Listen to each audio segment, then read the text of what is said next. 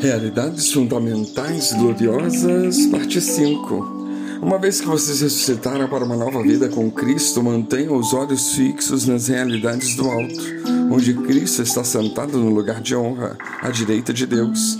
Pensem nas coisas do alto e não nas coisas da terra, pois vocês morreram para esta vida e agora a sua verdadeira vida está escondida com Cristo em Deus. E quando Cristo, que é a sua vida, for revelado ao mundo inteiro, vocês participarão da sua glória. Portanto, façam morrer as coisas pecaminosas e terrenas que estão dentro de vocês. Colossenses 3, 1 a 5.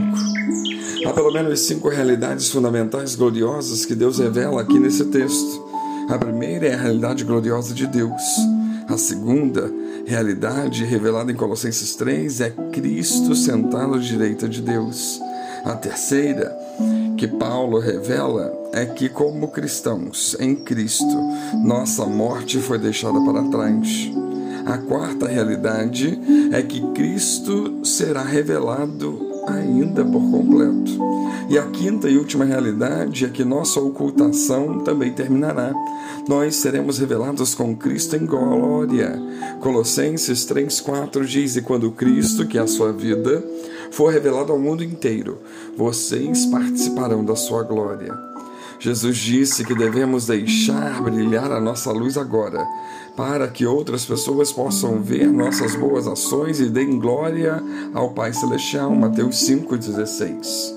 Contudo, ninguém fez mais boas ações, mais ações gloriosas, mais ações de amor reveladoras de Deus do que Jesus. E apenas um punhado de pessoas glorificou a Deus por causa de Jesus durante a vida dele na terra. E de fato, eles o mataram. Não devemos, pois, esperar o melhor, esperar este reconhecimento das pessoas. 1 Pedro 4,12 nos diz: Amados, não se surpreendam com as provações de fogo ardente pelas quais estão passando, como se algo estranho lhes estivesse acontecendo. Assim, não podemos achar estranhos. Faz parte da ocultação da nossa glória, pelo menos por enquanto. Então, sim, vamos procurar refletir a glória de Deus agora. Claro, nós devemos fazer isso. Mas que vida derrotada e sem esperança viveríamos se pensássemos ah, esta é a minha vida real, essa medida de santidade, essa medida de pureza, essa medida de divindade, essa medida de alegria, essa medida de glória. Ah, este é o meu verdadeiro eu, esta é a verdadeira vida. Não! Este não é o nosso verdadeiro eu, esta não é a nossa vida de verdade. Quando Cristo, que é a nossa vida, o Criador da nossa vida, o sustentador da nossa vida, o redentor da nossa vida, o padrão da nossa vida, o tesouro da nossa vida, quando ele, quando esse Cristo for revelado, então, e somente então, serei, será revelado quem nós realmente somos, pois brilharemos como o sol quando aparecermos com Cristo em glória.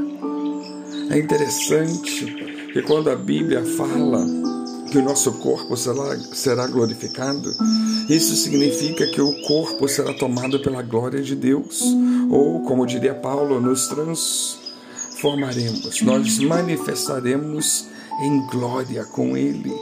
Paulo dizia que seremos glorificados, ou que a glória será revelada em nós.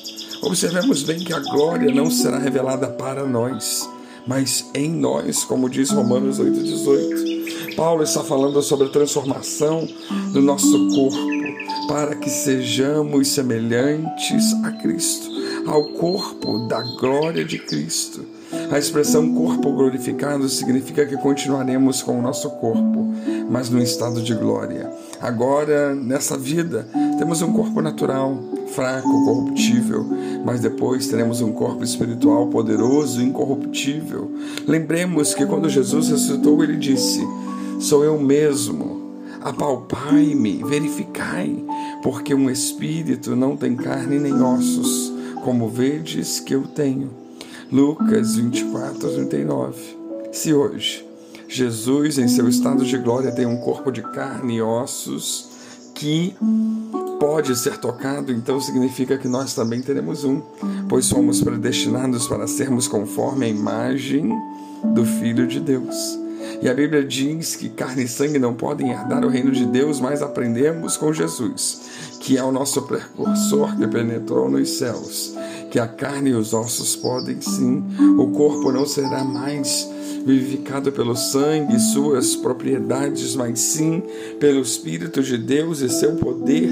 E quando viermos, assim, aí seremos demonstrados, aí seremos visualizados, aí sim será manifesto tudo que somos em glória, através de nós, em nós, todo olho verá, todos saberão o poder, a graça, a glória, a misericórdia, o amor de Deus revelado em nós.